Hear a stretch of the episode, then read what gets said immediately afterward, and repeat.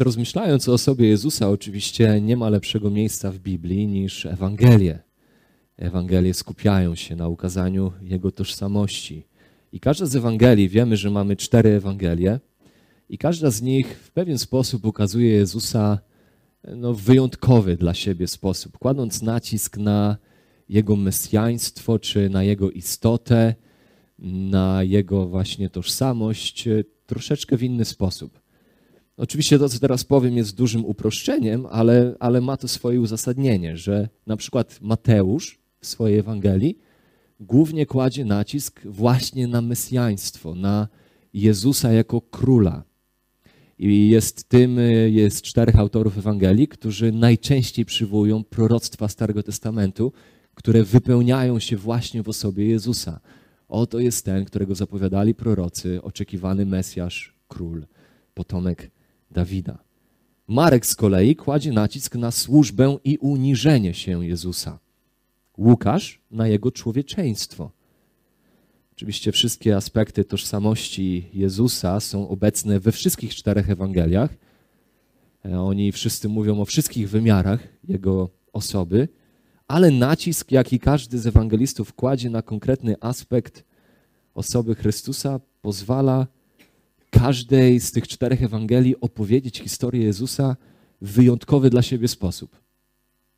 Właśnie z takim wyjątkowym naciskiem. Ewangelia Jana jest wyjątkowa w tym sensie, że Jan skupia się na Jezusie jako na Bogu, na Bogu Stwórcy, na tym, który jest odwieczny.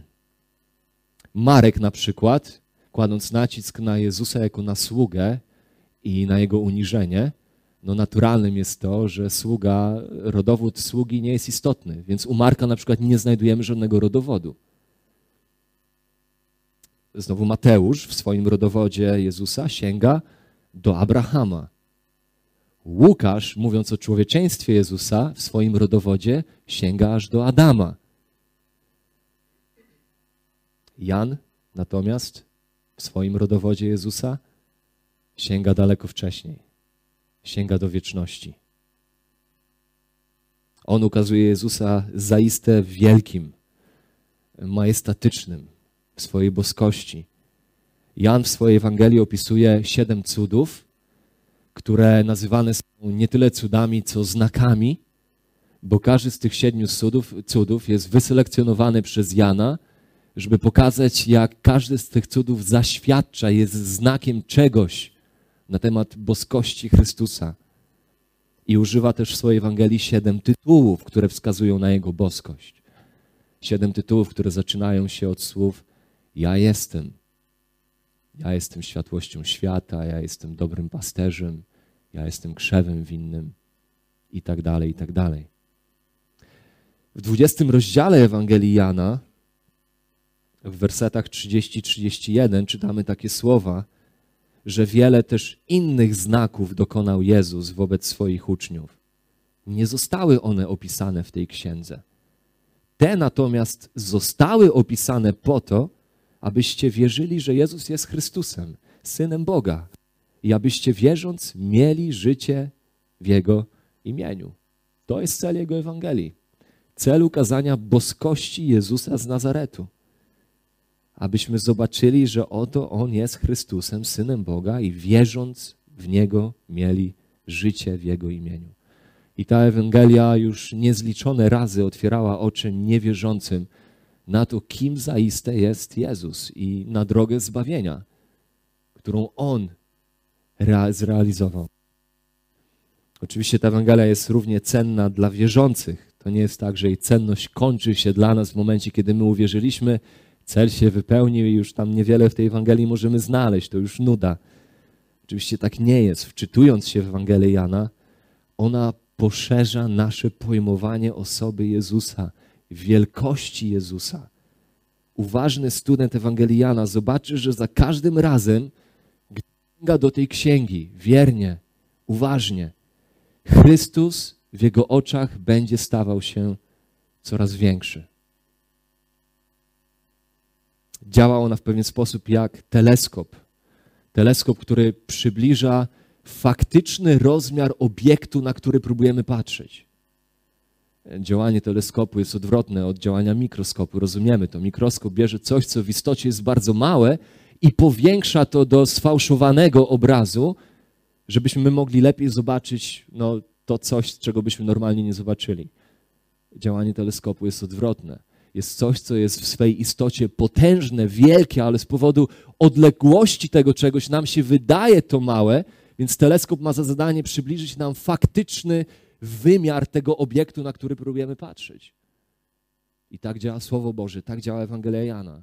Jest teleskopem, który chociaż trochę lepiej przybliża nam faktyczny wymiar osoby Jezusa.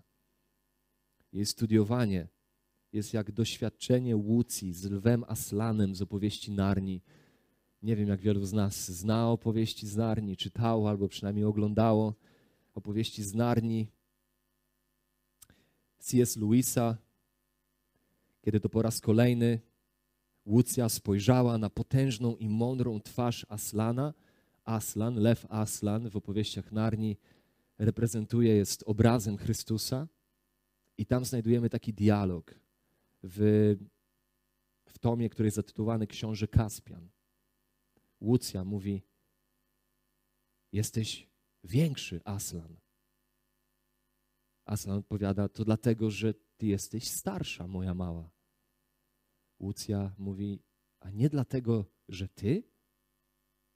Aslan na to: Ja nie jestem starszy, ale ty, dorastając każdego roku, będziesz mnie widziała większym będziesz mnie widziała większego.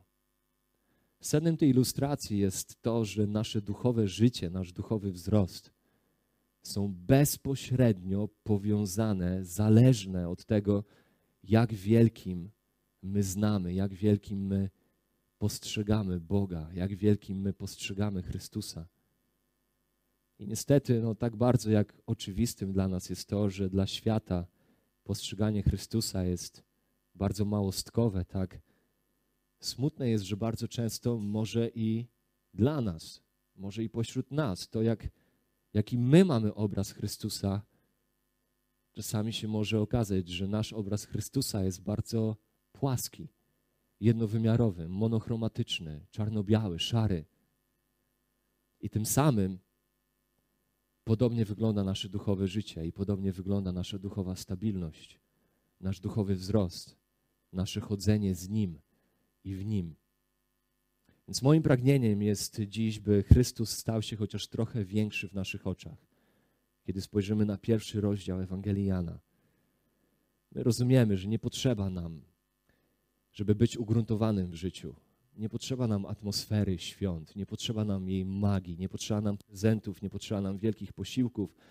Oczywiście żadna z tych rzeczy sama w sobie nie jest zła, Korzystamy z tych rzeczy, ale to, czego nam potrzeba zawsze, to jest większy obraz Chrystusa. W Ewangelii Jana w pierwszym rozdziale, wersety od 1 do 18, znajdujemy tak zwany prolog Ewangelii Jana. Ewangelia Jana, pierwszy rozdział, wersety od 1 do 18. Jest to jeden z tych rozdziałów, tych fragmentów Biblii, które są bardzo adekwatne do okresu świąt. One ujawniają nam, właśnie wskazując na wielkość tego, kim jest to dziecko, kim jest ten Jezus urodzony w Betlejem. Więc ten prolog, te 18 wersetów pierwszego rozdziału, uważany jest za jeden z najbardziej wzniosłych fragmentów Biblii. Niektórzy uważają, że są to słowa starożytnej pieśni pierwszych chrześcijan, język w dużej mierze jest poetycki. Jeśli tak można by powiedzieć, że to faktycznie była pieśń pierwszych starożytnych chrześcijan, to można powiedzieć w pewien sposób, że to była jedna z pierwszych kolęd pierwszych chrześcijan. Kolenda o wielkości Chrystusa. I chciałem, żebyśmy spojrzeli na ten prolog pod trzema nagłówkami, myśląc o tożsamości Chrystusa. Spojrzymy na wersety 1 do 3 pod nagłówkiem boskości Chrystusa. Wersety 4 do 13 pod nagłówkiem światłości Chrystusa i wersety 14 do 18 pod nagłówkiem łaski Chrystusa. Więc boskość Chrystusa, światłość Chrystusa, łaska Chrystusa. Wersety 1 do 3. Na początku było Słowo, a Słowo było u Boga, a Bogiem było Słowo. Ono było na początku u Boga. Wszystko przez nie powstało, a bez niego nic nie powstało, co powstało. Te pierwsze trzy wersety, one są tak napakowane treścią, że im można było poświęcić grubą książkę. I tak też się dzieje. Nie trudno znaleźć całe książki poświęcone tym trzem wersetom. Jest w nich tyle treści. One w zwięzły i mistrzowski sposób wyrażają faktyczną wielkość Chrystusa, wskazując na Jego boskość. My oczywiście nie mamy czasu, żeby spojrzeć w to bardzo szczegółowo. Ale pierwsze, co widzimy, to widzimy, że On w swojej boskości to jest ten, który jest odwiecznie istniejący. Odwiecznie istniejący. Na początku było Słowo. To słowo było, które tutaj występuje, język polski trochę nie domaga, jeżeli chodzi o czasy, jakie my mamy w języku polskim. Język polski pod tym względem jest bardzo prosty. Mamy czas przeszły, teraźniejszy, przyszły. Tutaj słowo było jest w czasie przeszłym, niedokonanym, co oznacza, prostym językiem mówiąc, że to słowo stale było. Ono istniało, ono było, istniało. To znaczy, że nawet na początku wszech rzeczy on już był. To znaczy, że gdziekolwiek w czasie, w swoim umyśle byśmy się nie cofnęli, jakkolwiek daleko byśmy nie byli w stanie się cofnąć w możliwościach umysłowych swojego mózgu, to on już tam był. Jakikolwiek punkt nie znajdziemy. Można powiedzieć, tłumacząc to taką niepoprawną polszczyzną, że Jezus zawsze był będącym. Nigdy nie istniał czas, w którym nie istniałby Chrystus. Gdzie zaczyna się więc historia Jezusa z Nazaretu? No więc ona nie zaczyna się w Betlejem, nie w Stajence, ona nie zaczyna się około rok wcześniej z proroctwem, które dochodzi do Zachariasza o narodzinach Jana, który przygotuje drogę dla Jezusa. Nie zaczyna się ta historia 400 lat wcześniej z proroctwem Malachiasza. Nie zaczyna się też tysiąc lat wcześniej z obietnicą daną Dawidowi w przymierzu Dawidowym, ale zaczyna się dużo wcześniej. Zaczyna się na samym początku wszech rzeczy, kiedy początek nawet jeszcze nie istniał, bo kiedy początek zaistniał, on już był. On jest początkiem wszech rzeczy. On był przed początkiem. To jest jedna z tych prawd, od której boli głowa, kiedy my próbujemy o niej myśleć. To jest jedna z tych tajemnic wiary, która przyprawia nas o ból mózgu kiedy zaczynamy wgłębiać się w to, kiedy próbujemy w swoich myślach cofać się wstecz aż do czasu, kiedy nie było jeszcze czasu, i wtedy myślenie aż zaczyna boleć. I wtedy jedyne, co nam pozostaje, to wielkość Chrystusa, którego nie jesteśmy zamknąć w ramach swojego logicznego myślenia, w pudełku swojego własnego rozsądku i możliwości swojego własnego ograniczonego mózgu. On już był odwiecznie istniejący, zawsze był będącym. Dalej czytamy, że On jest odwiecznie w relacji, odwiecznie istniejący i odwiecznie w relacji, bo następnie Jan dodaje, a Słowo było u Boga. Dosłownie, Słowo stale było przed Bogiem, było z Bogiem.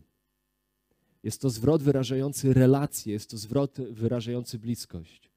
Znowu dla nas, dla nas on może brzmieć bardzo płytko. Okej, okay, słowo było z Bogiem, no po prostu było. Ale ten zwrot wyraża, że on był przed Bogiem, był twarzą w twarz z Bogiem. To jest słowo wyrażające relację. Ojciec i syn stale w wieczności trwali w doskonałej relacji ze sobą. Więc to słowo nie było samo. Ten, który był zawsze będącym, nie był sam w wieczności, ale był w relacji. Niczego mu nie brakowało. Odwiecznie i doskonale miłujący Ojciec, Syn i Duch Święty, chociaż tutaj w pierwszych trzech wersetach sam Duch nie jest jeszcze wymieniony. Ale Ojciec, Syn i Duch odwiecznie współistniejący w doskonałej relacji, zanim cokolwiek jeszcze zaistniało. Jak później w 17 rozdziale Jan napisze w swojej Ewangelii, możemy usłyszeć, jak Jezus rozmawia z Ojcem. Jan pozwala nam podsłuchać prywatną modlitwę Jezusa ze swoim Ojcem i tam Jezus modli się, Jana 17:26, mówiąc o uczniach swoich. I objawiłem im imię Twoje i objawię, aby miłość, którą Ty mnie umiłowałeś, w nich była i ja w nich. Chcę zaświadczyć i chcę dać wyraz miłości, którą ja zawsze znałem z Twojej strony, Ojcze. Miłość, która zawsze była między nami. My, którzy jesteśmy współistniejący, współwiecznie, będący ze sobą w relacji, tę miłość, którą my doskonale znamy, ja chcę, żeby oni ją poznali, żeby ona była w nich i żebym ja był w nich. Jest tu mowa właśnie o tej miłości, która istniała przed założeniem świata, przed powstaniem czegokolwiek. Miłości, która istniała między osobami Trójcy. I znowu, ta prawda może wydawać się niezwykle nudna, niezwykle teoretyczna i niepraktyczna dla nas. I w ogóle, kiedy przylatujemy nad tymi słowami, a słowo było u Boga, i potem werset drugi, a ono było na początku u Boga, no to to jest taki zwrot, na którym łatwo po prostu przelecieć dalej. No dobra, był u Boga. Ale głębia tych słów jest niezwykle praktyczna. Wskazanie na to, że Bóg jest Bogiem, który istniał nie w samotności, zanim cokolwiek powstało, ale istniał w Trójcy, w doskonałej relacji miłości pomiędzy osobami boskimi, jest prawdą niezwykle praktyczną i niezwykle ważną dla, ma, dla nas na temat istoty Boga, którego my wierzymy, którego my znamy. Bo uwaga, to znaczy, że świat nie został stworzony, bo Bóg pragnął miłości, której nie miał. Bo był samotnym Bogiem i miał potrzebę kogoś kochać. Potrzebę, albo miał potrzebę być kochanym. Co robił Bóg przed stworzeniem wszystkiego, co istnieje? Czy zastanawialiśmy się kiedykolwiek nad tym? Zanim Bóg stworzył cokolwiek, co robił? Co robił przez tysiące, miliony czy też miliardy lat, niezależnie od tego, jak długa jest wieczność? No, Bóg musiał coś robić. Co robił? Bóg kochał. Bóg kochał, Bóg miłował. Osoba religijna oczywiście zasugeruje, że miłość pochodzi od Boga, ale chrześcijaństwo uczy, że sam Bóg jest miłością. Nie jest jedynie Bogiem, który kocha, ale On jest istotą miłości. On jest definicją miłości, On jest miłością. Pisze o tym Jan w pierwszym liście Jana 4,8, 4,16. I to właśnie niekoniecznie oznacza jedynie to, że On po prostu kocha. Judaizm, islam, czy mormonizm głoszą Boga, który kocha. Ale kiedy chrześcijanie nauczają, że sam Bóg jest miłością, to mówią, że sama prawdziwa miłość ma swoje źródło, ma swoją definicję, ma swoją istotę w Bogu. I uwaga, to nie może być prawdą, jeżeli Bóg nie jest trójcą. Musimy zdać sobie sprawę, że stwierdzenie Bóg jest miłością nie może być stwierdzeniem prawdziwym, jeżeli Bóg nie jest trójcą. Pomyślmy o tym. Bóg, który nie jest trójcą, jest Bogiem samotnym. Bóg byłby Bogiem samotnym, a samotny Bóg nie może być miłością. Może nauczyć się kochać, kiedy w końcu coś stworzy, może być Bogiem, który tęskni za miłością, bo jest samotny, ale sam w sobie, w swej istocie, nie może być miłością, ponieważ miłość wymaga obiektu kochania. Bóg, który nie jest trójcą, nie może być miłością. Prawdziwa miłość wymaga relacji. I to właśnie w doktrynie Trójcy widzimy, jak miłość Boża jest częścią kompozycji stworzenia w ogóle. Jest esencją natury wiecznego, uwaga, niczego niepotrzebującego Boga. Bóg nie tworzy świat, bo czegoś potrzebuje. Od wieczności Ojciec i Syn i Duch byli we wspólnocie, w relacji, kochali siebie. A świat, jak uczy nas Słowo, jest stworzony, żeby chwała Jego istoty, chwała między innymi Jego miłości była zamanifestowana. I objawiłem im imię Twoje i objawię, aby miłość, którą Ty mnie umiłowałeś, była w tych, których Ty stworzyłeś, których Ty mi dałeś i żebym ja był w. Żeby Twoja miłość była poznana tak, jak ja ją znam. Jest tu mowa o miłości, która istniała przed założeniem świata. Gdyby Bóg nie był trójcą, a jedynie samotnym bóstwem, nie mógłby być miłością. Tak więc zauważmy, że doktryna Trójcy nie jest jakąś dziwną teorią religijną, której chrześcijanie po prostu głupio się trzymają. Doktryna Trójcy jest odpowiedzią na najgłębszą tęsknotę ludzkiego serca. Bóg, który istnieje w odwiecznej relacji doskonałej miłości, Trójca jest odpowiedzią na najstarsze pragnienie historii. Sprawia, że sięgamy głębiej niż sentymentalne wyobrażenia czy jakieś eteryczne uczucia, ulotne emocje, poprzez które my definiujemy miłość. Ale tutaj doktryna Trójcy stawia nas na takim solidnym, trwałym gruncie w odniesieniu do tej całej miłości, za którą gonimy od zawsze. Bo wszyscy szukamy miłości. W głębi dusza wszyscy jej potrzebujemy w sposób, którego my nawet nie rozumiemy albo nawet nie jesteśmy w stanie przyznać. Szukamy i szukamy. Znajdujemy przebłyski, znajdujemy chwilę jakiegoś doświadczenia miłości, jakiś posmak, znajdujemy próbki, bardzo często podróbki miłości, miewamy jakieś autentyczne doświadczenia miłości, a jednak zawsze na koniec okazuje się, że nic z tych rzeczy nie zanosi nas wyżej, ponad nasze zranienia, czy ponad nasze własne grzechy. My potrzebujemy najprawdziwszej miłości, jaka istnieje, jej istoty, jej definicji, jej źródła. Bóg jest miłością, bo Bóg jest trójcą. I już na początku, kiedy było Słowo, Słowo było u Boga, było przed Bogiem, było z Bogiem w relacji. Tam była miłość. Jan napisze w 15 rozdziale swojej Ewangelii, w 13 wersecie, Jana 15, 13. Nikt nie ma większej miłości od tej, gdy ktoś życie swoje oddaje za przyjaciół swoich. Widzimy, miłość ofiarna jest tą miłością ostateczną. Teraz wyobraźmy sobie, że ten, który jest miłością i miał wszystko, co było doskonałe w miłości, sam siebie poświęca. Wyobraźmy sobie, że wieczna, pełna miłości wspólnota boskiej społeczności wysyła jednego ze swoich na śmierć, nie tylko za przyjaciół, ale za wrogów, aby z wrogów uczynić przyjaciół. I to jest dokładnie to, co Bóg uczynił. Druga osoba Trójcy, Syn Boży, przyjmuje ciało, przychodzi na świat, żyje doskonałym życiem, aby złożyć ofiarę, umrzeć śmiercią jako jedyny, który na śmierci nie zasłużył, bo jest jedynym, który nigdy nie zgrzeszył i aby zostać wzbudzonym z martwych na potwierdzenie doskonałości Jego dzieła.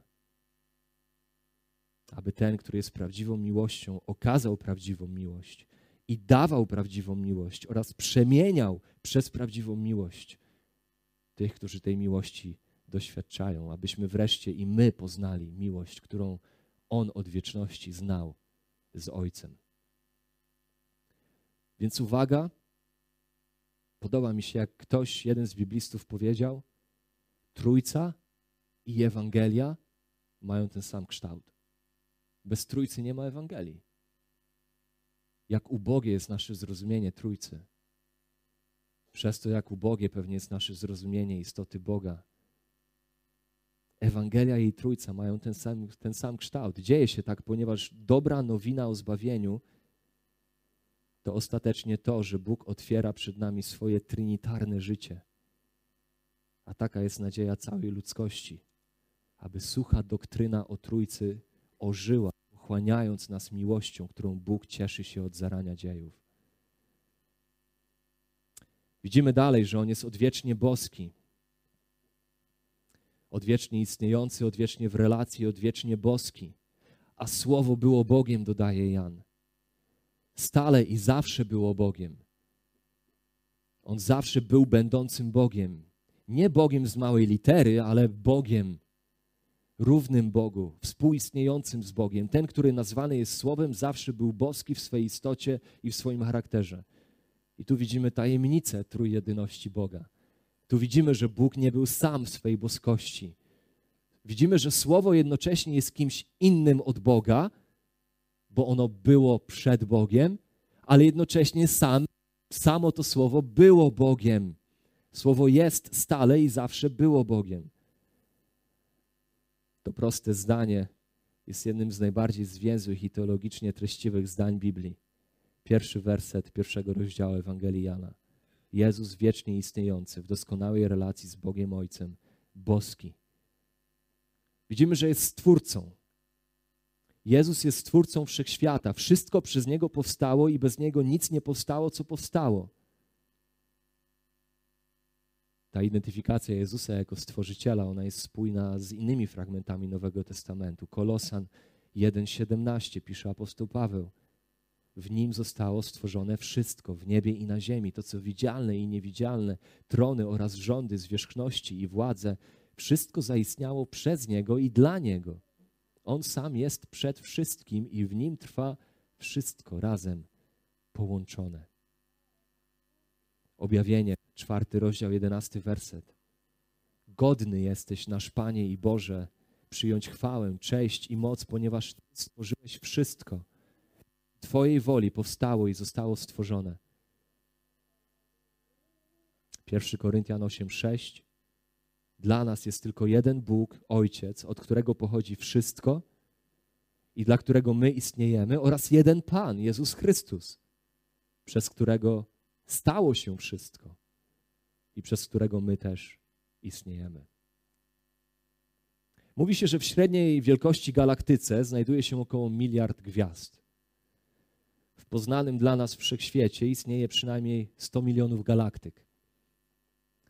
Einstein wierzył, że to, co my możemy zobaczyć, to, co my możemy zbadać we wszechświecie, to jest tylko jedna miliardowa przestrzeni. To by oznaczało, że we wszechświecie mamy około, uwaga, 10 oktylionów gwiazd. 10 oktylionów gwiazd to jest jedynka plus 28 zer. Ile to jest 10 oktylionów? 10 oktylionów to jest 1000 tysięcy, to jest milion.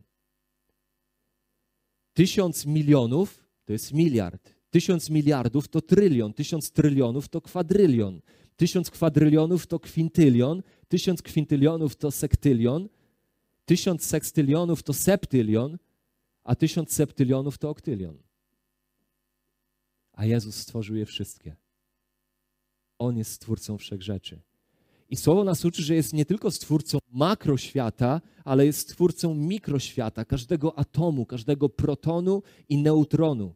I fragment z Kolosan mówi nam o tym, że w nim, co więcej, wszystko trwa połączone.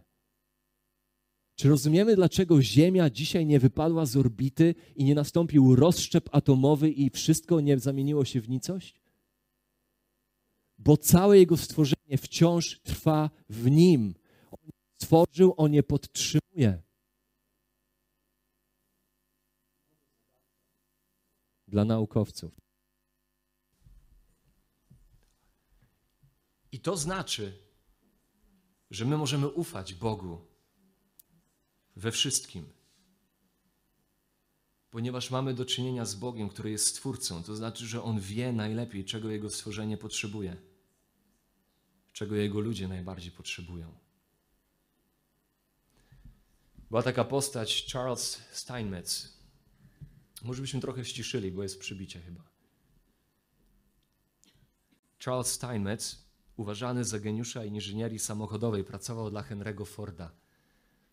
Mawiano o nim, że on potrafi w myślach zbudować cały silnik od zera, a zepsuty silnik potrafi w myślach naprawić. I pewnego dnia w fabryce Forda zepsuła się jedna z maszyn. Przez pół dnia próbowano ją naprawić. Nikt nie potrafił jej naprawić, więc zadzwoniono po Steinmetza w dosłownie kilka minut Steinmetz się pojawił w fabryce, w kilka minut w czymś tam pogrzebał, przełączył włącznik i wszystko zadziałało jak nowe. Kilka dni później Ford otrzymał rachunek od Steinmetza za naprawę na kwotę 10 tysięcy dolarów. Ford odpowiedział: Charlie, czy nie uważasz, że to trochę za dużo za chwilę pogrzebania w maszynie? Steinmetz na to pogrzebanie w maszynie 10 dolarów. Wiedza, gdzie pogrzebać 9990. Bóg wie.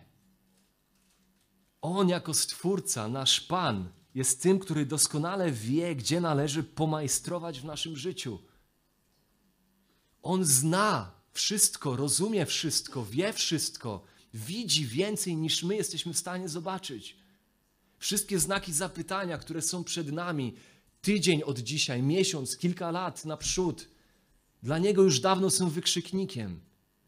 Wszystkie rzeczy z naszej przeszłości, które my myślimy, żebyśmy najlepiej wymazali z naszego życia, bo one już na stałe wyrzuciły nas z woli Bożej i przekreśliły nasze życie i błogosławieństwo, w Jego suwerennym, tajemniczym planie one mają swoje miejsce i służą przejawianiu Jego chwały. On wszystko wie, On wszystko może. On jest Stwórcą. Pytanie raczej brzmi, do jakiego stopnia polegamy na Nim, do jakiego stopnia ufamy Jemu całym swoim życiem. Dalej, kolejny nagłówek: światłość Chrystusa. Boskość Chrystusa widzimy w tym, że On jest odwiecznie istniejący, odwiecznie w relacji, odwiecznie boski, Stwórca. Wersety 4 do 13. Światłość Chrystusa. Wystąpił człowiek posłany od Boga, który nazywał się Jan. Ten przyszedł na świadectwo, aby zaświadczyć o światłości, by wszyscy przez niego uwierzyli. Nie był on światłością, lecz miał zaświadczyć o światłości. Prawdziwa światłość, która oświeca każdego człowieka, przyszła na świat. Na świecie był i świat przez niego powstał, lecz świat go nie poznał. Do swojej własności przyszedł, ale swoi go nie przyjęli. Tym zaś, którzy go przyjęli, dał prawo stać się dziećmi Bożymi, tym, którzy wierzą w imię Jego, którzy narodzili się nie z krwi, ani z cielesnej woli, ani z woli mężczyzny, lecz z Boga.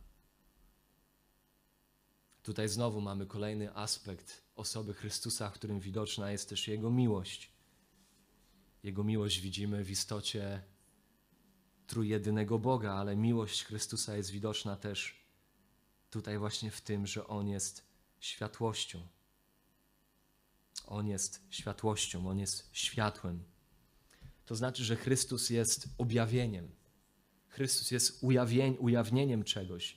Dalszy fragment Ewangelii Jana pokazuje nam, co On ujawnia. On ujawnia między innymi nam naturę niewidzialnego Boga. On jest odsłonięciem Jego niewidzialnej istoty. Chrystus jest sposobem na uczynienie niewidzialnego widzialnym. Mówiąc o objawiającej naturze roli Chrystusa, Jan kontynuuje, wykorzystując analogię światła. I widzimy światłość między innymi objawioną, widzimy światłość odrzuconą i widzimy światłość przyjętą. Najpierw widzimy światłość objawioną. To nie Jan był światłością, on zaświadczyć tylko miał światłości, ale to Chrystus jest światłością. Chrystus jest opisany jako światłość. W nim było życie, a życie było światłością ludzi. Światłość w ciemności świeci. Istnieje wiele biblijnych dowodów na to, że Chrystus jest światłością w sensie fizycznym, na przykład, taka ciekawostka, ponieważ jako taki pojawia się w swojej chwale. Na przykład Ewangelia Mateusza, 17 rozdział, drugi werset. Bóg zawsze manifestujący się swoją chwałą, ta chwała objawiała się fizycznym światłem. Chwała Boża, gdy się ukazuje, ukazuje się jako fizyczne światło.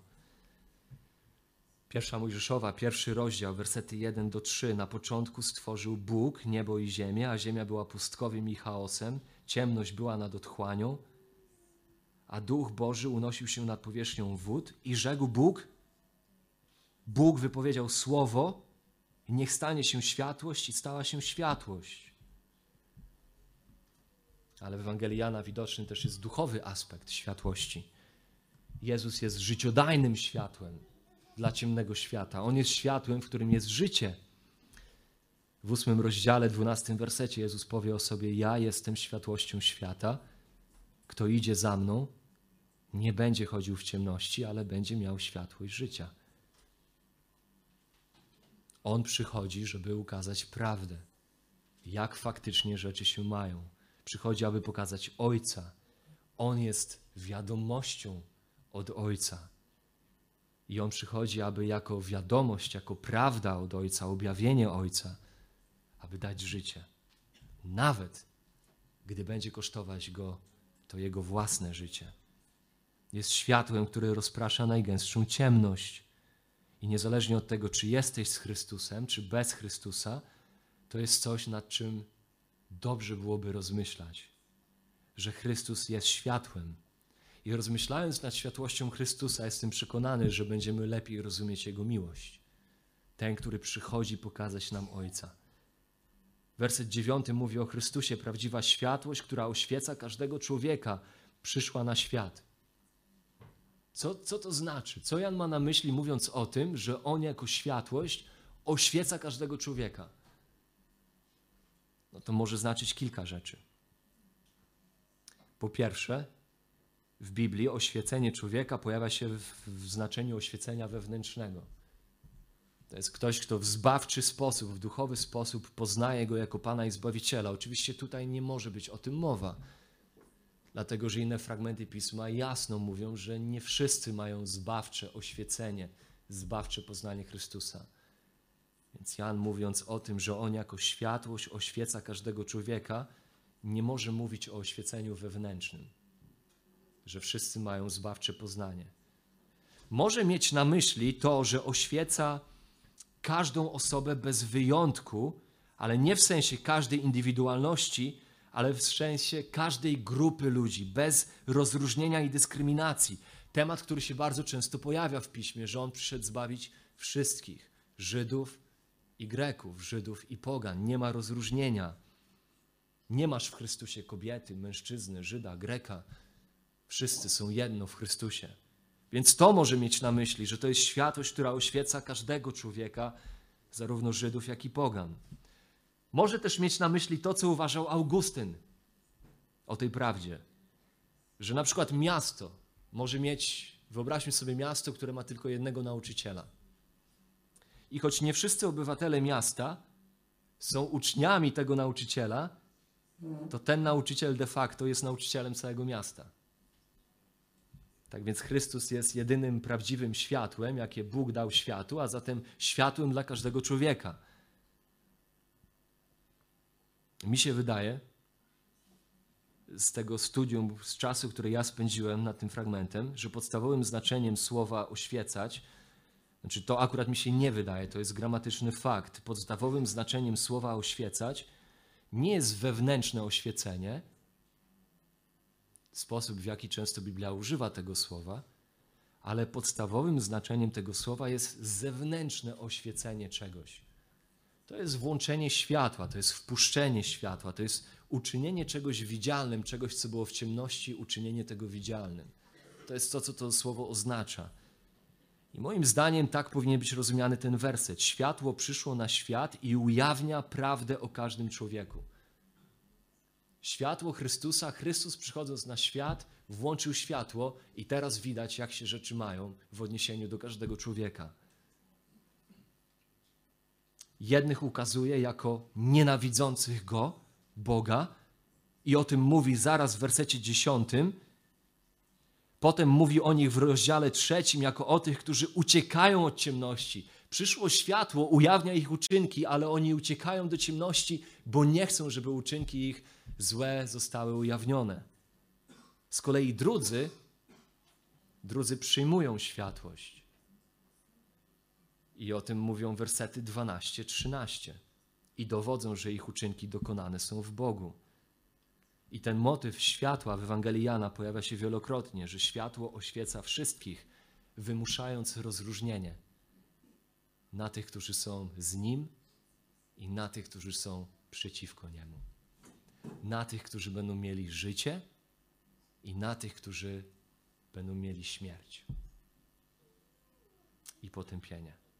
To światło oświeca każdego człowieka, niezależnie od tego, czy je widzi, czy nie. I dalej widzimy właśnie, że to jest światło odrzucone, mówią o tym wersety 10-11.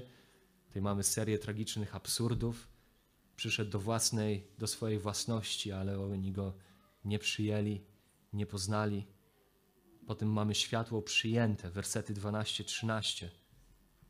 Tym zaś, którzy go przyjęli, dał prawo stać się dziećmi Bożymi, tym, którzy wierzą w imię Jego. Ci, którzy przyjmują światło, stają się dziećmi Bożymi. Ci, którzy pozwalają, by światło ujawniło im to, kim są i to, kim On jest. I to jest zdumiewająca prawda. I najwyraźniej Jan nigdy nie oswoił się z tą myślą, bo kiedy był już starcem, nadal pisał 1 Jana 3:1. Patrzcie, spójrzcie, jaką miłość okazał nam Ojciec, że zostaliśmy nazwani dziećmi Bożymi i nimi jesteśmy. Dlatego świat nas nie zna, że Jego nie poznał. Taki podziw, taka wdzięczność powinna być pieśnią naszego życia, jeżeli w Niego uwierzyliśmy. I zobaczmy, że ten podziw idzie dalej, on sięga dalej. On nie sięga tylko do przeszłości, do momentu, gdzie zostałem uczyniony Bożym dzieckiem, ale Jan kontynuuje. 1 Jana 3:2. Umiłowani. Teraz dziećmi Bożymi jesteśmy, ale jeszcze się nie objawiło, czym będziemy. Lecz wiemy, że gdy się objawi, będziemy do Niego podobni, gdyż ujrzymy Go takim, jakim jest. I tu widzimy, że światło Chrystusa, miłość Chrystusa zakrywa naszą przeszłość, zmienia naszą teraźniejszość i zapieczętowuje naszą przyszłość. I to wszystko jest dla tych, którzy Go przyjęli. Przyjęli Słowo, przyjęli światłość, przyjęli i wierzą w imię Jego. Jest to postawa, która poddaje się Słowu, ufa Mu całkowicie, uznaje Jego twierdzenia za prawdziwe i wyznaje Go jako Pana i Zbawiciela z wiarą, wdzięcznością i uwielbieniem. I tu czytamy, że taka osoba dostaje prawo być dzieckiem Bożym. To znaczy, że nie wszyscy ludzie są dziećmi Bożymi. Ci, którzy przyjmują Go i wierzą w imię Jego, otrzymują przywilej bycia dziećmi Bożymi. I werset 13 podkreśla, że jest to dostąpienie cudu. Że jest to dostąpienie cudu, bo to się dzieje nie z krwi, nie z cielesnej woli, ani nie z woli mężczyzny, lecz z Boga. Jest to cud nowego stworzenia. Tak jak słowo było na początku i wszystko materialne przez nie powstało do życia, świat nie zrobił nic dla swojego stworzenia, dla stworzenia siebie, ale to to słowo odwieczne, żywe stworzyło świat. Tak tutaj widzimy, że w sensie duchowym dokładnie to samo się dzieje. To jest z Boga, jest to cud, którego sprawcą jest twórczy Bóg. Nie jest to dziedziczne, nie pochodzi to z woli ludzkiej. Tak jak nic człowiek nie ma wspólnego ze swoimi narodzinami fizycznymi, tak nie ma nic wspólnego ze swoimi narodzinami duchowymi. Jest to cud Bożej miłości. I spójrzmy na koniec na łaskę Chrystusa. Wersety 14 do 18. A słowo ciałem się stało i zamieszkało wśród nas, i ujrzeliśmy chwałę Jego, chwałę, jaką ma jedyny syn od Ojca, pełne łaski i prawdy. Jan świadczył o nim i głośno wołał: Ten to był, o którym powiedziałem, ten, który za mną idzie, był przede mną, bo pierwej był niż ja. A z jego pełni myśmy wszyscy wzięli i to łaskę za łaską.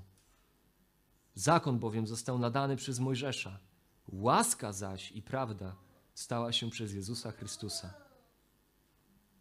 Boga nikt nigdy nie widział, lecz jednorodzony Bóg, który jest na łonie Ojca, objawił go. I tu, kiedy dochodzimy do tej ostatniej części prologu Jana, to widzimy, że jedno słowo staje się prominentne. Łaska staje się widoczna, dominująca. Wersety 14 do 17, z wyjątkiem takiej dygresji wersetu 15, wszystkie odnoszą się do łaski do łaski i prawdy.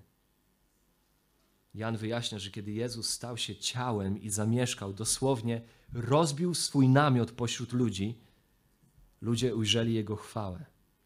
Tutaj scharakteryzowaną jako pełna łaski i prawdy. I Jan opisał to doświadczenie w następujący sposób. Z Jego pełni myśmy wszyscy wzięli i to łaskę za łaską łaskę za łaską. Tu dosłownie greckie określenie tego ostatniego wyrażenia mówi łaska zamiast łaski, albo jeszcze lepiej łaska w miejsce łaski. Z Jego pełni wszyscy wzięliśmy łaskę w miejsce łaski. Co Jan ma na myśli? Jak to my otrzymujemy łaskę w miejsce łaski? Kiedy łaska, którą otrzymujesz, wykonuje swoje dzieło w Twoim życiu, to w jej miejsce przychodzi tylko więcej łaski. A potem jeszcze więcej łaski i jeszcze więcej łaski. Jest to łaska następująca po łasce, niewyczerpująca się. Łaska, która się przelewa. Marcin Luther ujął to tak. Słońce nie jest przyćmione ani zaciemnione przez to, że świeci na tak wielu ludzi lub że dostarcza całemu światu swojego światła i splendoru. Słońce zachowuje swoje światło w pełni, stale, zawsze. Nic ze swego światła nie traci. Jego światło jest niezmierzone, być może zdolne oświetlić jeszcze dziesięć światów. Przypuszczam, że od jednego światła można zapalić sto tysięcy świec, a mimo to światło to nie straci nic ze swego blasku. Ten sposób Chrystus, nasz Pan, do którego musimy lgnąć i którego musimy prosić o wszystko, jest niekończącą się studnią, źródłem wszelkiej łaski. Nawet gdyby cały świat zaczerpnął z tego źródła tyle łaski i prawdy, aby przemienić wszystkich ludzi w anioły, to i tak nie straciłoby ani kropli. To jest źródło, które nieustannie przelewa się czystą łaską. To jest kompletna odwrotność naszej natury, bo my wszystko, co mamy, to się wyczerpuje. Nasza cierpliwość, nasza fizyczna siła, na koniec dnia jesteśmy wyczerpani, zmęczeni w obliczu różnych wyzwań, trudności, presji, otoczenia, próśb ludzi. My, wyczerpuje się to, co jest w nas. Nie w Nim, od Niego my otrzymujemy, z Jego pełni dostępujemy łaski w miejsce łaski. Dla tych, którzy potrzebują łaski, ta łaska jest łatwo dostępna, obficie dostępna, jak powiedział Paweł. A nawet tam, gdzie wzmógł się grzech, tam jeszcze obficiej rozlewa się łaska. Jak to mawiali Porytanie, w nim jest więcej łaski niż grzechu w nas. W nim jest więcej niż wystarczająco łaski, aby zakryć Twoje grzechy i dać Ci obfite, przemienione życie. Dla tych, którzy znają Chrystusa, nasz tekst wyjaśnia, że z Jego pełni my wszyscy otrzymujemy łaskę za łaską. Jesteśmy obiektem Jego łaski. Więc Jan kończy swój prolog zdaniem, wersetem 18. Więc Boga nikt nigdy nie widział. Jedyny Bóg, który jest u boku Ojca, dał go poznać. Mówi jeden z przykładów. Jezus jest wyjaśnieniem Boga, jest egzegezą Boga, jest ujawnieniem Boga. Wielkość Chrystusa wyjaśnia wielkość Boga. Wielkość miłości Chrystusa wyjaśnia wielkość miłości Ojca. Wielkość łaski Chrystusa wyjaśnia wielkość łaski Ojca, łaski Boga. I obyśmy my nadal stale rozwijali koncepcję Boga. Jak Aslan powiedział do Lucy, do Łucji. Ty, dorastając, każdego roku będziesz mnie widziała większego.